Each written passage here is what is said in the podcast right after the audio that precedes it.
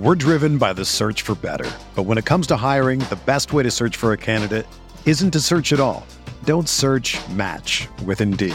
Indeed is your matching and hiring platform with over 350 million global monthly visitors, according to Indeed data, and a matching engine that helps you find quality candidates fast. Ditch the busy work. Use Indeed for scheduling, screening, and messaging so you can connect with candidates faster. Leveraging over 140 million qualifications and preferences every day, Indeed's matching engine is constantly learning from your preferences. So the more you use Indeed, the better it gets. Join more than 3.5 million businesses worldwide that use Indeed to hire great talent fast. And listeners of this show will get a $75 sponsored job credit to get your jobs more visibility at Indeed.com/Blue Wire. Just go to Indeed.com/Blue Wire right now and support our show by saying that you heard about Indeed on this podcast. That's Indeed.com/Blue Wire. Terms and conditions apply. Need to hire? You need Indeed. Blue Wire. The Chicago Bulls select Kobe White. LaVine with the runway, lays it in! Zach LaVine does it again! A late shot on the window! The finisher, Larry Marketing! The crossover, LaVine! Get up or get out the way, Trae Young!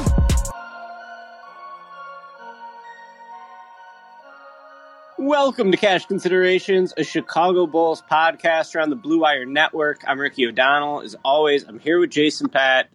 We're taking your questions today on a special episode on the Locker Room app. We're going to be talking about the current state of the Bulls. We'll be talking about the NBA playoffs. Obviously, a lot going on right now. The 76ers have advanced. They win that series in 5 games against the Wizards. Joel Embiid doesn't play in Game 5 at all. He didn't play in the second half of Game 4 either, diagnosed with a torn meniscus. That totally throws the Sixers into flux. They're listing Embiid as day-to-day, but we'll see if he can return at all during the series, Jason. That is definitely a significant injury. The Knicks, their series is over. A feel-good season for the Knicks ends in 5 games to the Hawks. A lot of people thought the Knicks would be able to win that series. I thought the Knicks would be able to win that series, but the Hawks just dominated from the jump. Julius Randle ends the series shooting 29% from the field over the 5 games. Just a brutal stretch for Julius Randle, and the Knicks are, it's still, I think, a good season for the Knicks, but man, I think that this series really exposed some of the realities of the roster construction and the difficulties they're going to have, making another jump up from here. And then just touching on a couple of the other games from last night, the Jazz advance 4-1. They finish off the Grizzlies 126-110. And maybe the best series going on right now, for my money, Dallas versus the Clippers. Another brilliant Luka game, 42 points. I said that he feels like he is the best player in the world right now in this series.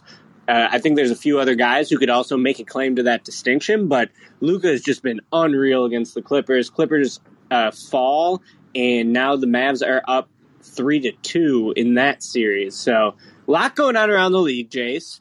Pretty quiet for the Bulls, but, they're heading into a super important offseason. So just a busy time in the NBA right now. Yeah, absolutely. Just the fact that the Clippers and Lakers, both down 3-2 right now, both could be done, would be absolutely crazy. Cameron Payne killing it again for the Suns, which is wild. The Mavs-Clippers game yesterday was awesome. We had the Blazers-Nuggets, just absolute ridiculous game the other night with Damian Lillard going off. But the Blazers weren't able to win. 55 points from Dame. It wasn't enough because his teammates totally sucked down the stretch. We didn't even mention Jimmy Butler and the Heat went out really sad. Jimmy was awful in that series, so they were absolutely brutal. You mentioned the Knicks stuff already. It was kind of a bummer watching them.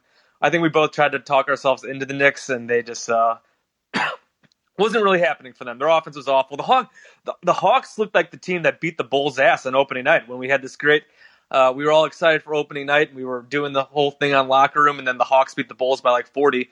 That's what they've kind of looked like in these last, 3 games. They just beat the Knicks' ass. Trae Young's been awesome. Trae Young playing the heel at Madison Square Garden, absolutely great. Gotta love that villain stuff. I know the foul hunting can be super annoying, but you just love playing up the villain kind of stuff and just embracing that challenge. So that was a lot of fun. And then even looking past all these crazy playoff games, which this was part of the playoffs. The Celtics lost in 5 games to the Brooklyn Nets. And then after that, we get Danny Ainge retiring and Brad Stevens taking his job. Like, where the fuck did that come from? Apparently this has been something Ainge has been looking to do for a while. The last couple years, he even said after the heart attack he had in 2019, and then a couple months ago he went to the Celtics and was like, I'm out. I'm impressed that didn't leak. But Stevens taking over, I guess just there, Ricky, what do you make of Stevens taking that leap from head coach? Because apparently he wasn't loving life either as the head coach, and we know the Celtics had a disappointing season. I know Stephen A. Smith and I think Kendrick Perkins were like going off on Stevens making that jump right away from head coach to president of basketball operations. Like, does he have that kind of experience and all that kind of stuff? Like, what do you make of that whole thing in Boston? Yeah, I think it definitely puts the Celtics in a really precarious situation. Coming off a disappointing year, they got some major work to do. Now, they have the hard part figured out, right? Because they have their franchise superstar in Jayson Tatum, and they got their second banana in Jaylen Brown. And I know that, like, heading into this offseason, Celtics fans were so frustrated. They want to see a major shakeup. If it's me, I mean, unless you're going to acquire a player, like, significantly better than those guys, you can't really move off of them, right? Like, maybe if you were going to trade Jaylen Brown for James Harden, but after the year Jaylen just had, it's tough to move him, especially when I think he's 24 years old, just awesome. Had a really great season. Really good. But the problem is everything else, right? And the Celtics have been this franchise that has been able to land top-tier free agents, not like the A-list guys, but like the B-plus list guys, let's say. They got Gordon Hayward, they got Al Horford, they got Kemba Walker. Well, losing Gordon Hayward for nothing really hurt the Celtics. And you saw the effect Hayward had on the Hornets this year. He's still a really effective player, even if he's not the biggest name or the flashiest guy anymore. And then Kemba Walker was supposed to kind of fill that void for them, but Walker had knee trouble the entire year, didn't look like himself, even though his stats were roughly similar. So in terms of Stevens taking over, like, I think that just having Tatum and Brown locked up long term puts the franchise in a pretty enviable position compared to a lot of the other organizations around the league. But how do they fill out the rest of that roster? If I'm them, I think you got to do everything you can to get a third star. There's some speculation that Marcus Smart could be moved. Maybe that would be a piece that could potentially intrigue the Bulls.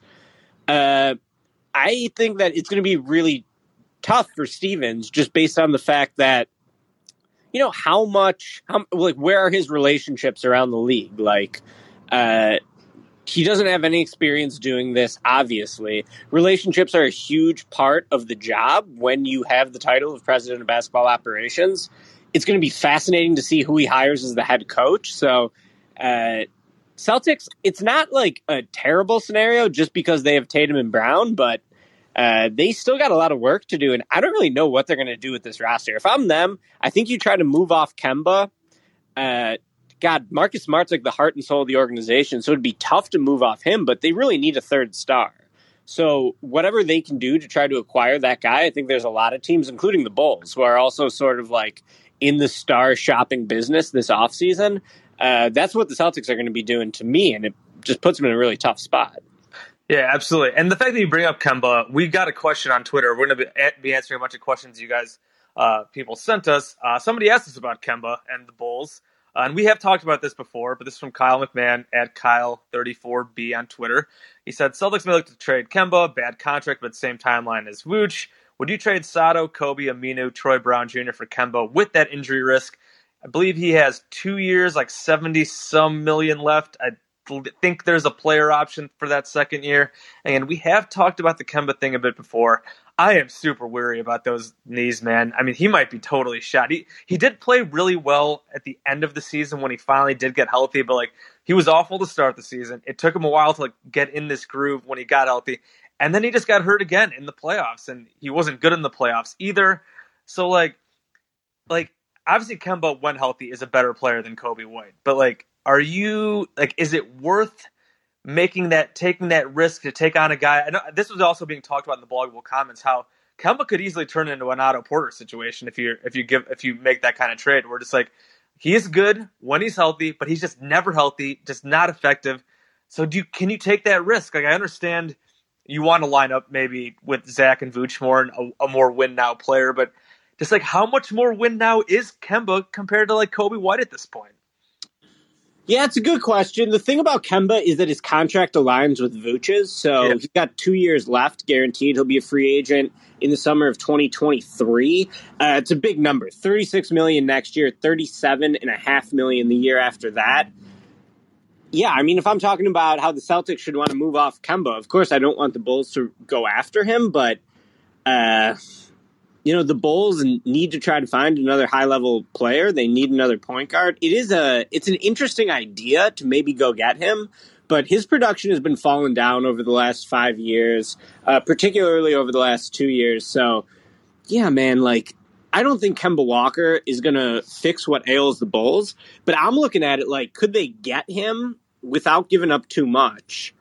And then could they like flip him a year from now when he's an expiring deal to try to get an even more impactful player? Like maybe that's Bradley Beal, maybe that's someone else.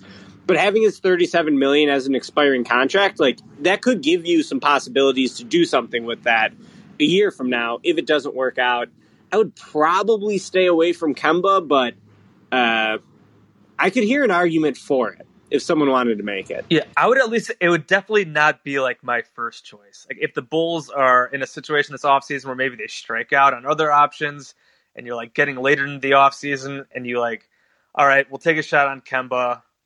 We'll see how it works. If it fails, we'll try to dump him. Like obviously you don't want to get into a spot where you have to like trade draft picks to get him. But because I've been reading like these, like all these reports came out yesterday, like how Kemba's a negative asset.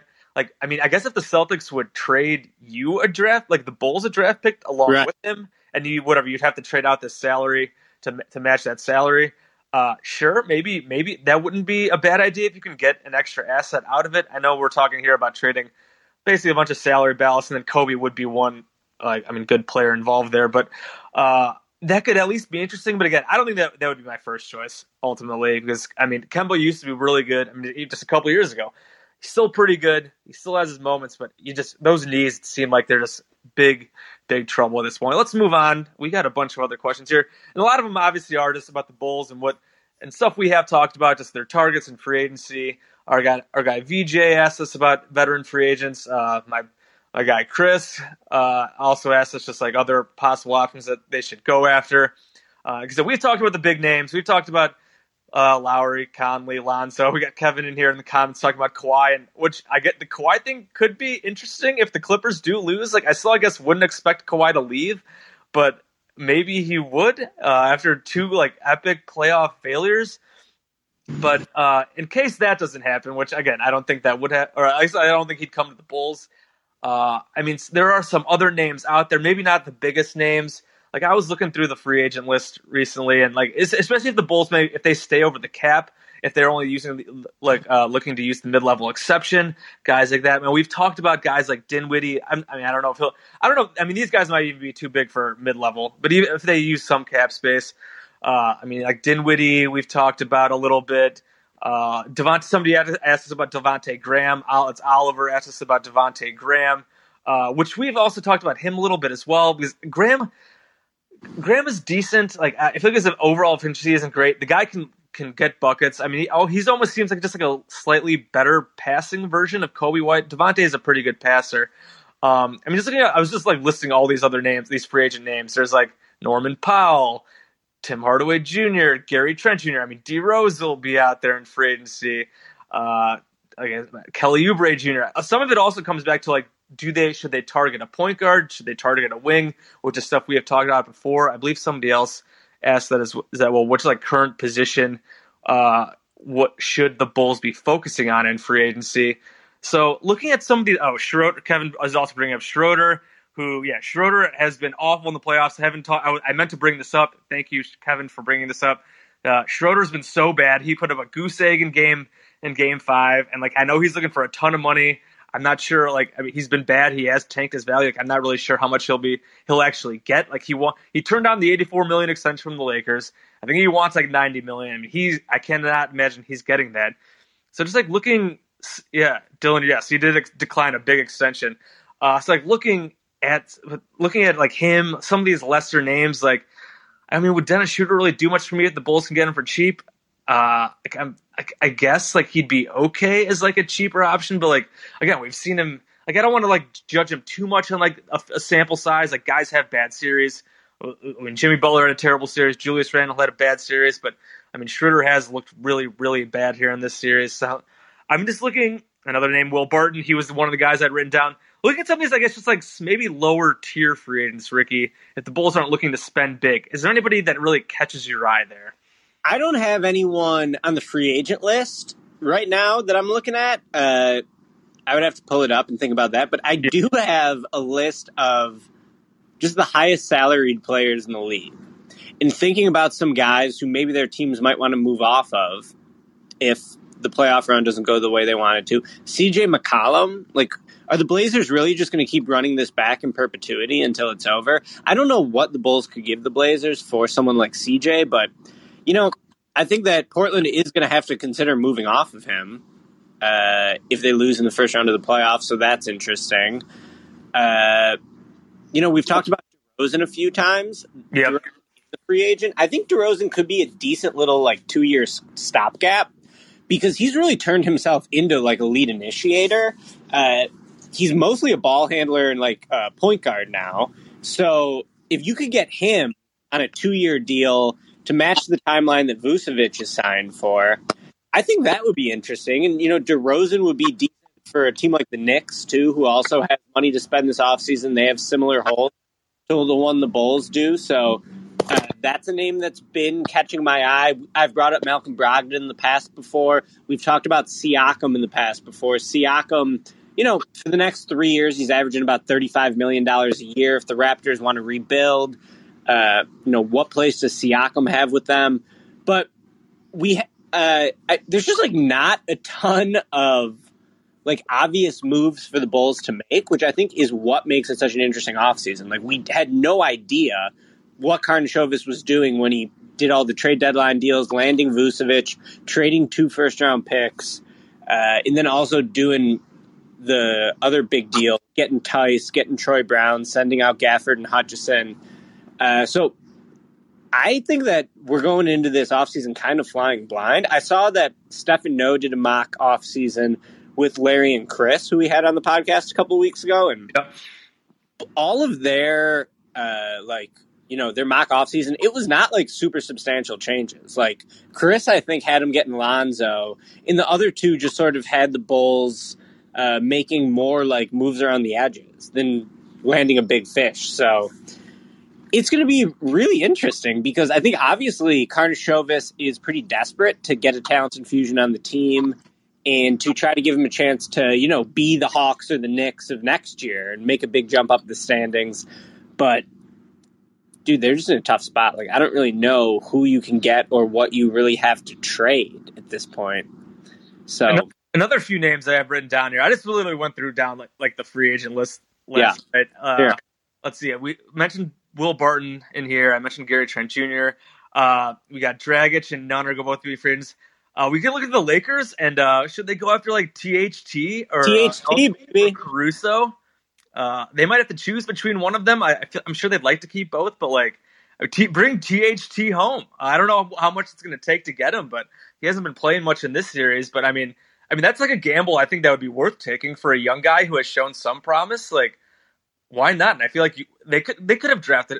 Did he go after Gafford in the draft? Yeah, took Gafford over him. Yeah, I mean Gafford has obviously become pretty good, and there was a question about him later. We'll get to and the current, I don't know, what did Scott Brooks say last night? It's getting Daniel Gafford is like getting a top 5 pick in the draft. Fucking goofy ass quote. But yeah, I mean, THT I think would be super interesting. And Caruso would be better than Arch, obviously. Like if you basically be taking Arch's spot, and like Caruso's pretty damn good. TJ McConnell's a free agent. Alec Burks, Bullock, Bruce Brown were some other names I looked at. I mean, these are all guys playing like key roles on playoff teams. And the Bulls could use guys like that with experience, two-way type players, wing/point guard. Like if we're looking at like more of the bargain guys, like I think we're looking in that kind of area, and I think those guys could all help. I mean, we complained about the end of the roster for so long. Like adding those types of guys to the end would be, or to the end of the rotation at least, would be much better than Arch and Denzel Valentine and guys like that. So at least some interesting names out there if the Bulls are like looking to use their mid-level, using or like the room exception, anything like that. Again, a guy like THT will cost more than that. Some of these veterans will be a bit more than that, but at least some possible options out there for cheaper options. And the Bulls almost signed out Burks in the offseason. That was reported by someone that Burks was like seriously weighing an offer from the Bulls.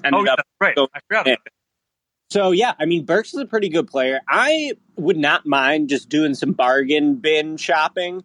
You know, and when I brought up the Marcus Smart thing, too, it's like one thing that's been going through my head. I love Marcus Smart. Marcus Smart makes, I think, $14 million a year. But the question is, like, can you find Marcus Smart level production at just a way cheaper cost? And just in terms of managing the salary cap, like, you probably want to get you don't want a lot of mid-level contracts. Like a $14 million contract is kind of tough because, of course, it's a good player, but like someone like Bruce Brown is probably giving you similar production to Marcus Smart, or, you know, he's at least a somewhat similar player for just a fraction of the price. So what you want to do is stack your cap sheet with big contracts for superstars and then try to go, you know, bargain shopping for guys who can outperform their salary slot at the other spots. That's something the Bulls are going to have to think about. THT in particular, like, I don't know, are you going to throw THT 4 years, 60 million? Is kind of like not that much, I don't think.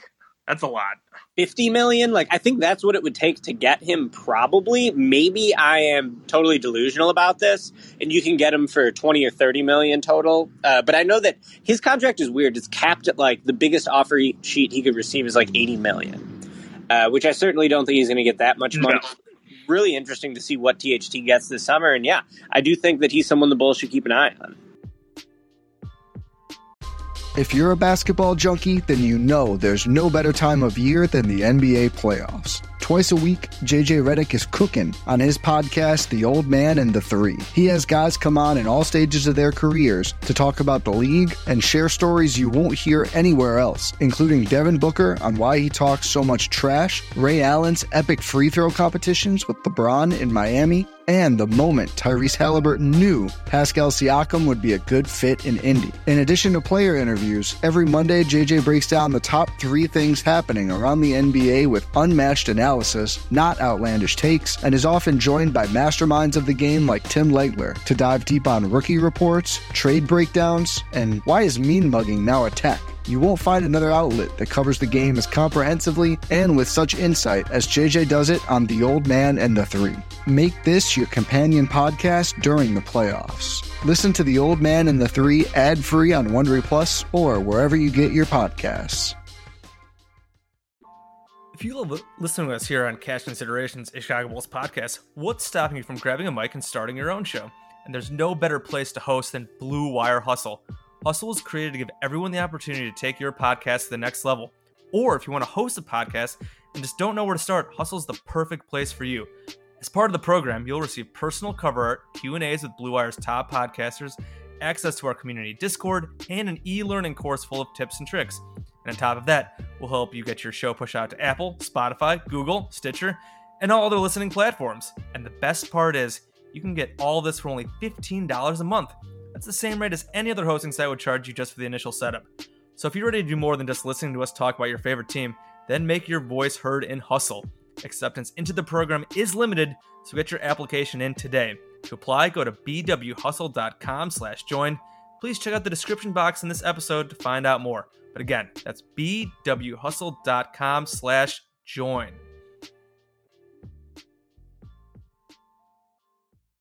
Yeah, for sure. Dylan here asked about Evan Fournier. I had him written down. I mean, Fournier's pretty good, but I feel like they'd have to pay him a decent amount. I don't know if he... I mean, he would give more offense. The Bulls need more offense, and he's a wing. I think he'd probably just cost maybe a bit too much maybe for what, like, other... I don't know. I think I'd look into him. Like, he's pretty good, but I don't know if he's, like, good enough for the Bulls to pay up a decent amount of money for him. Let's move on to. I mentioned the Gafford thing. We had a question here from this is at Cianis Infection. Like, which current, as of the end of the season, Bull is most poised for a Cameron Payne / Daniel Gafford glow up in the future if they find the right situation? How much is you as happy for these guys versus frustrated they didn't find success with the Bulls? I'm assuming this means that like a Bull who will leave, or maybe a guy who could just glow up in general with the Bulls. I mean, if we're hoping about a guy with like the Bulls, like I'm thinking about a Troy Brown Jr. type of player, some like a young player who just hasn't really gotten that chance. I mean, he's probably the obvious one. Or I guess Lowry could really be the obvious one. Lowry and Kobe were the two guys. Lowry's the definite obvious one after disappointing. If he goes somewhere else, maybe he finds a team with a better point guard, and that just really helps him blow up, something like that. Like I mentioned, maybe Troy Brown Jr., whether that's with the Bulls or with not.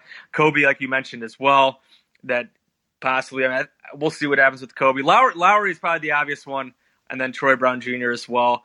In terms of like happiness versus frustrated, I mean, I'm not frustrated about Cameron Payne. Cameron Payne was terrible with the Bulls. They couldn't wait around for him. He bounced around in like the G League. He went to China. Like he was with the Cavs. He was not going to be good with the Bulls. They couldn't wait around for him. It is an incredible story that he is as good as he is right now. Good for him. He's in a great situation playing behind Chris Paul, playing for a good coach in Monty Williams, and Gafford as well. Like Gafford's also in a great spot. We've talked a lot about Gafford. Like I saw people talking about the Bulls giving up on Gafford. I don't think the Bulls gave up on Gafford. He was okay with the Bulls. They wanted a veteran who would help them win that more with Daniel Tice. They got a young guy in Troy Brown Jr. I'm totally fine with the trade. Our guy Matt at Bloggable, who we had on the pod last week, did write a good thing about how the Bulls' lack of quality roster construction and not getting a good point guard hurt Daniel Gafford this season and hurt the Bulls just because Gafford was, as we've seen with the Wizards this year, like he blew up because he was playing with Russell Westbrook, Bradley Beal, and Ish Smith, who just threw him lobs and he would dunk the shit out of the ball. And that's like playing his role. The Bulls didn't really have guys like that who could really take advantage of his skill set like that. So I'm definitely, I guess you could say a little more frustrated about Gafford since he was obviously this year and he did show some promise, but I still would make that trade. They got good player. They got a good player in Tice out of it, even if he is a free agent, and they got another shot at a young guy with Troy Brown Jr. Dude, I love the idea in the comments. D'Anthony Melton. D'Anthony Melton is exactly the type of guy the Bulls need because he's just a great defensive player. So he's under contract for the next 3 seasons at $8 million a year. He didn't get a lot of playing time this year, but he did have a couple big playoff games. So I don't know if the Grizzlies view Melton long-term fit for them. He had the one big game, I guess, in game 4. He went off for 15 points. I would love to swing a trade for Melton, but I don't really know what you could give the Grizzlies for him to entice them. Like maybe they would take Kobe. Would you trade Kobe for Melton? That would be a trade I would seriously think about from the Bulls' perspective. Melton, to me, feels like he could really break out in a better situation. Like he shot 41% from 3 this year on 4 attempts per game. Only played 20 minutes a game this season. If they could find a way to get him, I would love that. The Grizzlies are a pretty smart team, though. I don't really view them as someone who's just going to give away Melton. But, $8 million a year, it is that type of mid-level contract where, maybe you would rather have a guy with some more scoring upside, maybe a guy like Kobe still on his rookie scale deal. Kobe for D'Anthony Melton. This might be my new favorite big trade of the offseason. I kind of love it. I feel like I'd need at least a bit more. I know Kobe just hasn't been that good, but I mean, Melton, I'd have to look up his numbers. I know you said he had the big game. He's had some promise. I feel like he's like an NBA. I feel like the whole Grizzlies roster is just like NBA Twitter or draft Twitter faves with totally that entire roster. He just really hasn't shown it that much there yet, from what I can tell. Like I said, I haven't watched the Grizzlies that closely, but I know people were hyping him up the other day. So I feel like I would need at least a little more to pull off that trade right now. But it's interesting, at least, just try something different. If a guy that would need a new home and he could break out with the Bulls, that it's at least super interesting. Definitely something to think about. Let's go to the next question. Here's a good one. This is from @CataloniaCNT. He asked about the 2018 draft class. Basically, if the Bulls played it too safe, basically in these last few years when they've been drafting, they got Lowry in 2017. They sucked, and then they got unlucky. Not with that whole, I think the coin flip or whatever. So they didn't move up. The Kings moved up, I think, instead of them. So they weren't in position for Luka. But arguably, they could have tried to trade up for Luka or Trae Young.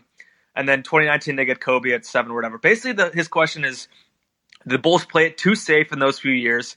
And even then, like staying where they were. Like 2018, like they passed on what? They passed on MPJ. They passed on Michael Porter Jr., which obviously Porter had the back injuries, but I mean, we see Michael Porter Jr. now has become one of the more efficient scorers in the NBA. I know he has his flaws still, but I mean, he's still young and just one of the probably the best shooters in the NBA at this point. Like the upside, we knew that was an upside thing.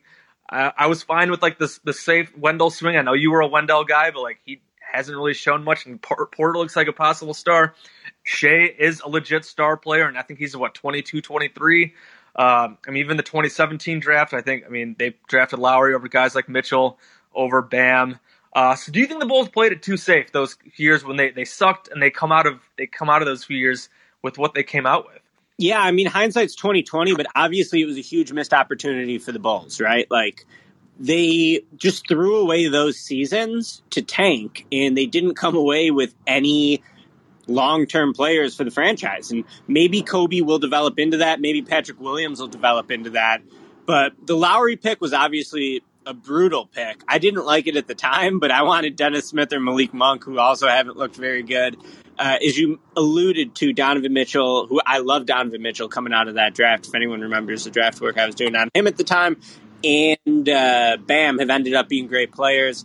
And then 18 is really what stings. Like, I was totally in support of Wendell, but man, dude, like watching Trae Young now, like I know that he went 2 picks ahead of him, I think, but if they could have came out of that draft with Trae Young, the franchise just looks totally different right now.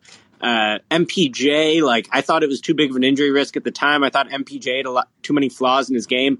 But I think I just overlooked just how dynamic that combination of size and shooting is. I'm really happy for MPJ's success. He's awesome. I think that he's in a perfect situation playing off Jokic. Not totally sure if he would have been able to replicate that success without a point guard in Chicago, but certainly he would have been a better pick than Wendell. That's a no-brainer. And Shea, just a total stud. So, yeah, dude, those years killed the Bulls, absolutely killed the Bulls. And, you know, we'll see what happens in the 19 draft. I know that some people were getting really upset that the Bulls passed on Tyler Hero last year in the bubble. He sucks. Back down this year. So, you know, there's still a long time for a lot of this stuff to play out, but 17 and 18 look like gigantic missed opportunities. We're driven by the search for better. But when it comes to hiring, the best way to search for a candidate isn't to search at all. Don't search, match with Indeed. Indeed is your matching and hiring platform with over 350 million global monthly visitors, according to Indeed data, and a matching engine that helps you find quality candidates fast. Ditch the busy work. Use Indeed for scheduling, screening, and messaging so you can connect with candidates faster. Leveraging over 140 million qualifications and preferences every day, Indeed's matching engine is constantly learning from your preferences, so the more you use Indeed, the better it gets. Join more than 3.5 million businesses worldwide that use Indeed to hire great talent fast. And listeners of this show will get a $75 sponsored job credit to get your jobs more visibility at Indeed.com/Blue Wire. Just go to Indeed.com/Blue Wire right now and support our show by saying that you heard about Indeed on this podcast. That's Indeed.com/Blue Wire. Terms and conditions apply. Need to hire? You need Indeed. Yeah, absolutely. We had a few random questions here. Moving off basketball, let me pull them up again. We had somebody ask about. I don't really play basketball that much anymore. I know you sometimes do, Ricky, or I don't know how much you're into like the shoe game. At Tristan Gray asks us, what current basketball shoe do you like to play in? Would you like to play in? Do you have anything? Are you into that stuff at all? I know I used to, like as a kid, I always loved looking at the Jordan shoes. And do you? Is that basically? Are you into any of that stuff? And how much do you play? I guess we haven't been able to play much, obviously, over the last year. But are you looking forward to getting back in the field again, bro? Cannot wait. The pandemic robbed my age 33 season from me. I feel like I only got so many good years left in the tank. But yeah, I've been playing pickup every week. We have a scheduled Monday night run. I've been doing it for, I don't know, 5, 6, 7 years at this point. I've made, you know, it's mostly my friends from high school, but we have expanded it out. Just like random Twitter bros at times, made some new friends doing it that way. In terms of the shoes I play in, I used the shoe companies used to send me free shit. they stopped doing that because I didn't want to like give them promotion for free stuff. But I still have some shoes, and I just play in those shoes.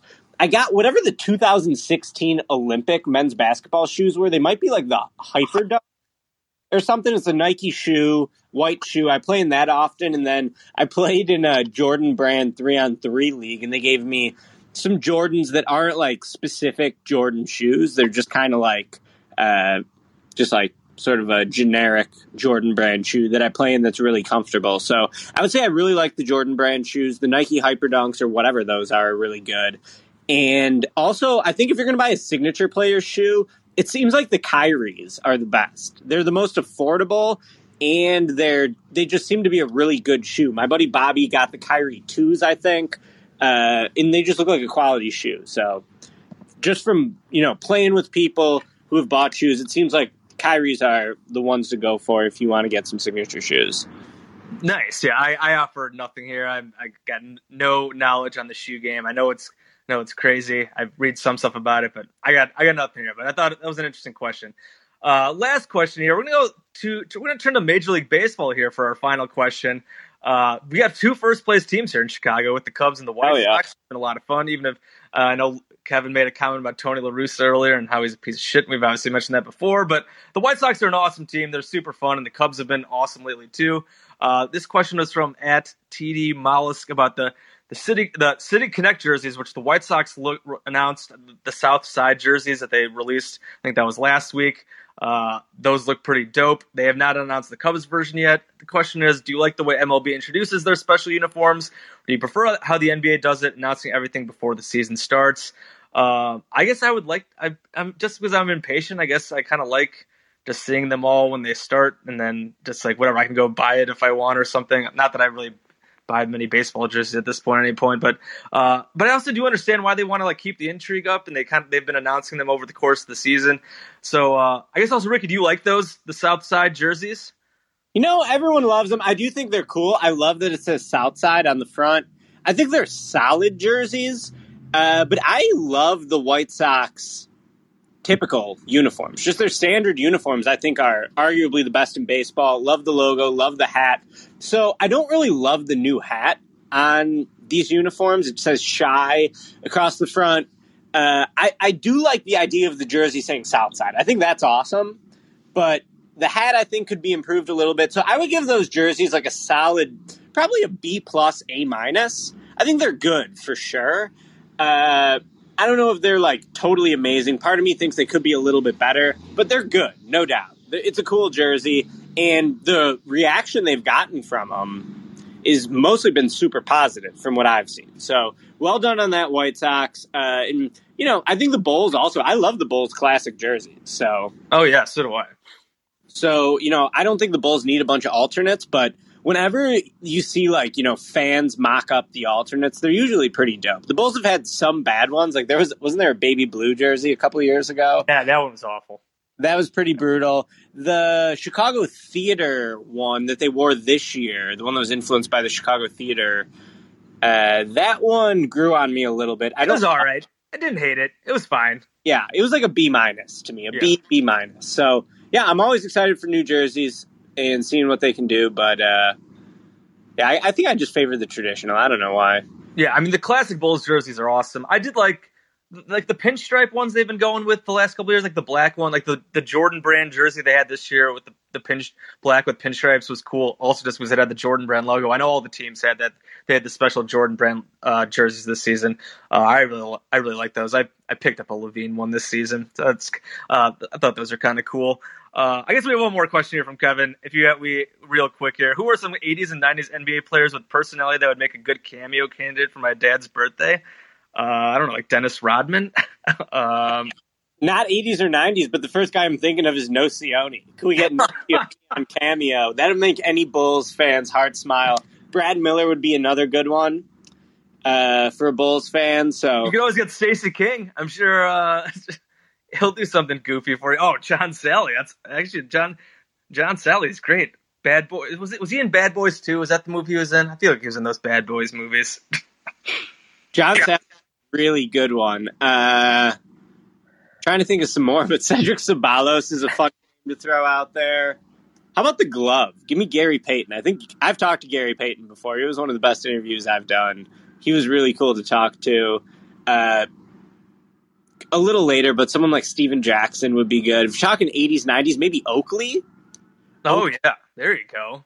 Yeah, Charles Oakley could be solid. Wow. Gary Payton's asking $625 for a cameo. Wow.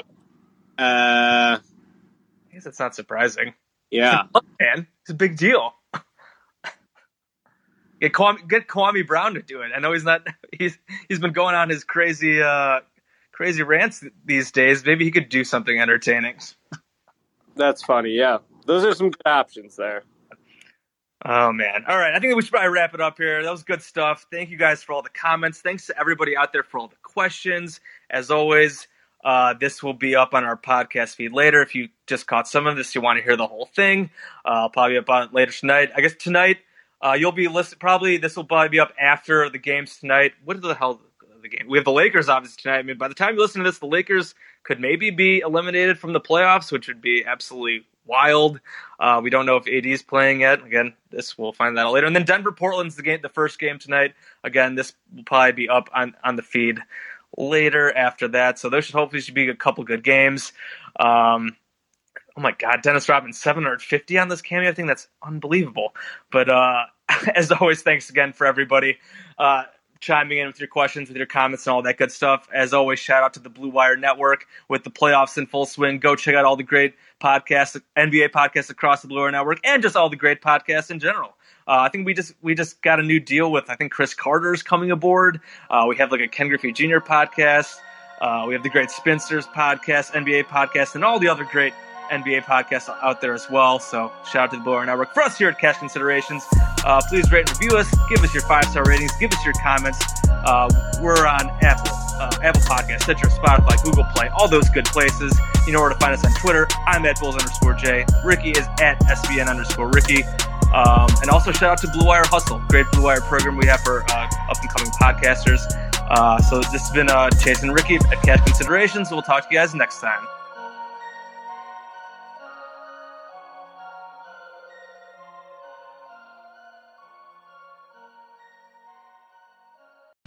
Whether you're a world-class athlete or a podcaster like me, we all understand the importance of mental and physical well-being and proper recovery for top-notch performance. That's why I'm excited that Unifyd Healing is sponsoring this podcast. Unifyd Healing is a new and super innovative global network of wellness centers powered by Energy Enhancement System, or EE System. If you haven't heard of the EE System, you'll want to listen up. This technology promotes wellness, deep relaxation, purification, and rejuvenation. At hundreds of locations across the globe, access to a center is easy and affordable. Interested in experiencing the EE System technology for yourself? Go to unifydhealing.com/bluewire to learn more and find a center near you. That's unifydhealing.com/bluewire. No material or testimonials on the Unifyd Healing website are intended to be viewed as medical advice or a substitute for professional medical advice, diagnosis, or treatment. Always seek the advice of your physician or other qualified healthcare provider with any questions you may have regarding a medical condition or treatment and before undertaking a new healthcare regimen, including EE System.